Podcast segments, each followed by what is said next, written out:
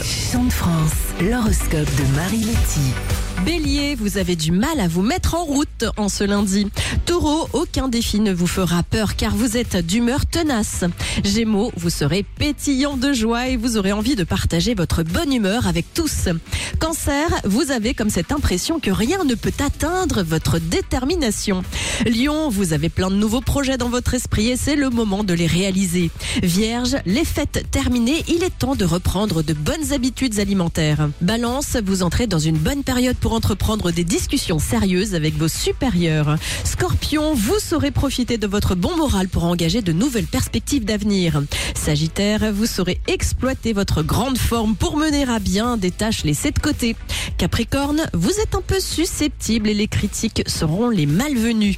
Verseau, c'est le bon moment pour vous donner à fond dans votre travail pour en être rapidement récompensé.